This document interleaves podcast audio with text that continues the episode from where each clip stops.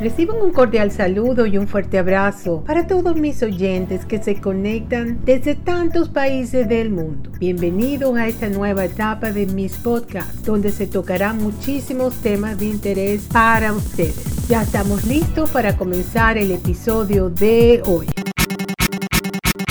Ayurveda es la ciencia de la vida y una forma holística de curación que tiene sus orígenes en la antigua India. Comprende la salud no solo de tu cuerpo físico, sino de todo el cuerpo, la mente y el espíritu. Es la práctica del bienestar desde el momento en que esperas hasta el momento en que te acuestas. El Ayurveda es un sistema de medicina de 5.000 años de antigüedad procedente de la India. Ayurveda es vida y Ayurveda es conocimiento.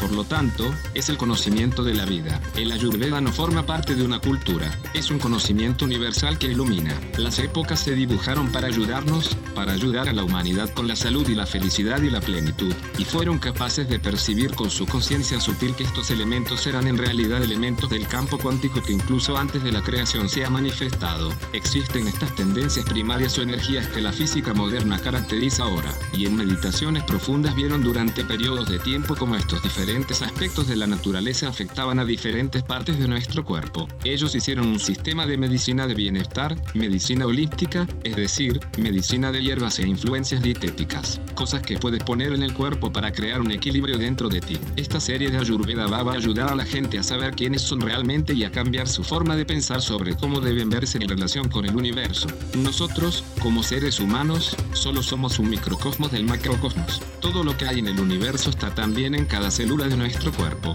Todas ellas están formadas por materia, y la materia se compone de los cinco elementos, es decir, el aire, el espacio, el fuego, el agua y la tierra. Todo en creación surge de un campo subyacente, un campo unificado de energía e inteligencia, un campo de conciencia, y nuestra capacidad de aprovechar esas diferentes frecuencias conforman la naturaleza multidimensional multidimensional de nuestra existencia. Así, el nivel espiritual de la vida es una frecuencia, el nivel intuitivo de la vida es otra frecuencia, el nivel mental es otra frecuencia, el emocional otra, el energético otra, y finalmente el físico es la frecuencia más baja, y lo que entendieron es que las cosas tienden a moverse desde ese nivel más alto hacia lo físico. Y así, en términos de una medicina mente-cuerpo, es lo que las cosas que tienen lugar en la frecuencia más alta van a afectar lo que lo que ocurre con el cuerpo físico. Miramos la física moderna y miramos las partículas subatómicas en los tipos de piel. Encontramos que hay cinco tipos de piel. Bajo el punto de vista, hay cinco elementos y que estos cinco tipos entonces crean una serie de tres. Se combinan para formar tres al igual que el dosa.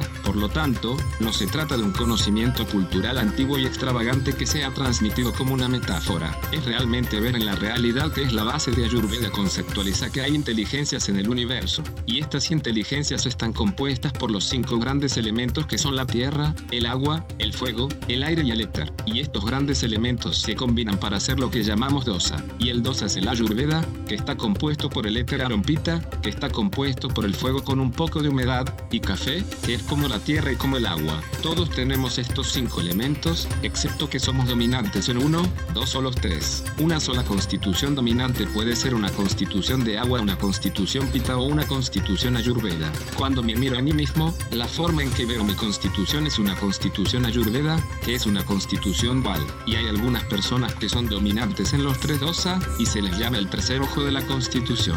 Y aquí es donde tener el concepto de dosa y ser capaz de describirnos a nosotros mismos, nuestra naturaleza en términos de estas tendencias, estas cualidades que nos proporciona un plan para poder organizar la dieta, organizar la rutina, organizar las actividades, organizar los suplementos con el fin de evitar que las cosas vayan fuera de control. Con el ayurveda puedes entender los elementos y, si puedes describir algo en términos de los elementos, sabes cuál es su efecto en la fisiología. Por lo tanto, hemos sido realmente tres imperativos para la salud. Nuestra conexión con la fuente tiene que ser fuerte. No tiene que haber bloqueos y tenemos que tener equilibrio en términos de cómo esa energía se expresa en la fisiología. El cuerpo con el que nacemos es un plano de lo que venimos con el que venimos. Pero luego como queremos vivir es una compilación no solo de lo que comemos, sino también de lo que pensamos, cómo pensamos y nuestras prácticas para mantener este cuerpo y nutrirlo para vivir una vida larga y larga y saludable. Lo que ponemos en nuestro cuerpo es como lo que quieres poner en tu Nuestro cuerpo es como un templo.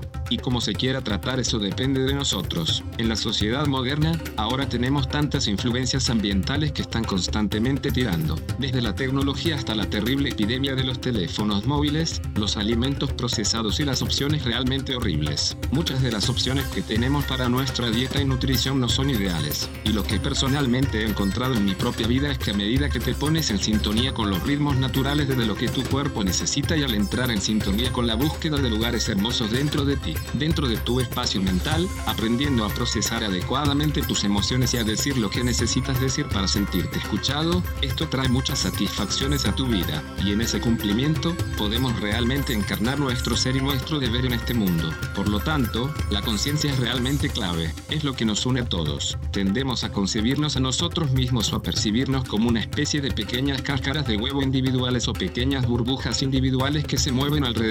Pero en realidad, si nos sumergimos en la raíz, todos estamos interconectados como las puntas de las olas en un vasto océano de eso que es la conciencia. Y nuestras células individuales que percibimos están en realidad todas interconectadas en este gran océano que es la conciencia. Cuando miramos la verdad de la vida que es algo muy profundo, que es entender las leyes de la naturaleza que gobiernan no solo la fisiología sino nuestra conciencia, como nuestra conciencia, mente, emociones afectan la salud y como somos la parte real de la naturaleza. Así que me gusta pensar en el yo individual porque tenemos un yo individual que tiene como una cebolla casi. Y al igual que si tenemos una imperfección, una enfermedad o un mal funcionamiento en una capa de la cebolla, se extenderá a todas las demás capas. Así, tenemos un yo físico. Todos estamos de acuerdo en que tenemos un cuerpo físico. Y en el Ayurveda se habla de esto como el cuerpo que está hecho de comida. Es nuestra materia física la que se genera a partir de los alimentos que comemos. Por debajo de esto o por encima, podemos conceptualizarlo de cualquier manera. Es nuestro cuerpo energético, el cuerpo de prana,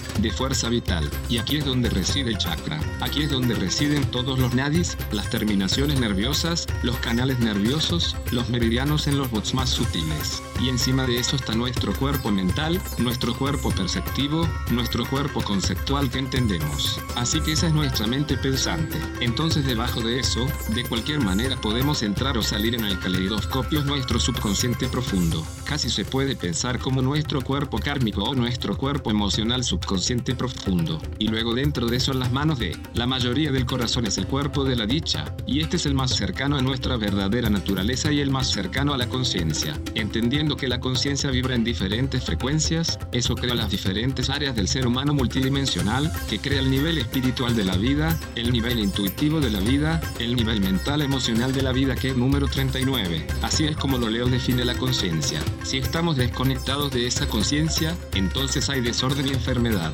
En el Ayurveda, es muy importante para nosotros estar conectados a la fuente. Lo llamamos la fuente conectada a esa conciencia. Ahí es donde estamos en equilibrio y estamos en armonía. Entonces, cuando miramos esta verdad de la vida, miramos lo que se necesita para prosperar. Lo que entendemos es que si estamos fuera de equilibrio, fuera de sintonía con nuestra naturaleza individual, con nuestra verdadera naturaleza, y no entendemos las leyes de la naturaleza que rigen nuestra vida, entonces nos desequilibramos. Esa desconexión del flujo de la vida, del flujo de la fuerza vital, del flujo de nuestra energía, esa es la configuración para la desarmonía y la enfermedad. La enfermedad en el Ayurveda se define como un desequilibrio en nuestras dosis. Todos nacemos con nuestra propia constitución. Mientras nos mantengamos en nuestra propia constitución, estamos en equilibrio. Pero cuando nuestra constitución se desequilibra, entonces hay enfermedad. Es una enfermedad por lo que no estamos a gusto. Por eso la conciencia en su desarrollo es tan fundamental en nuestros datos. Con esa conciencia mejorada,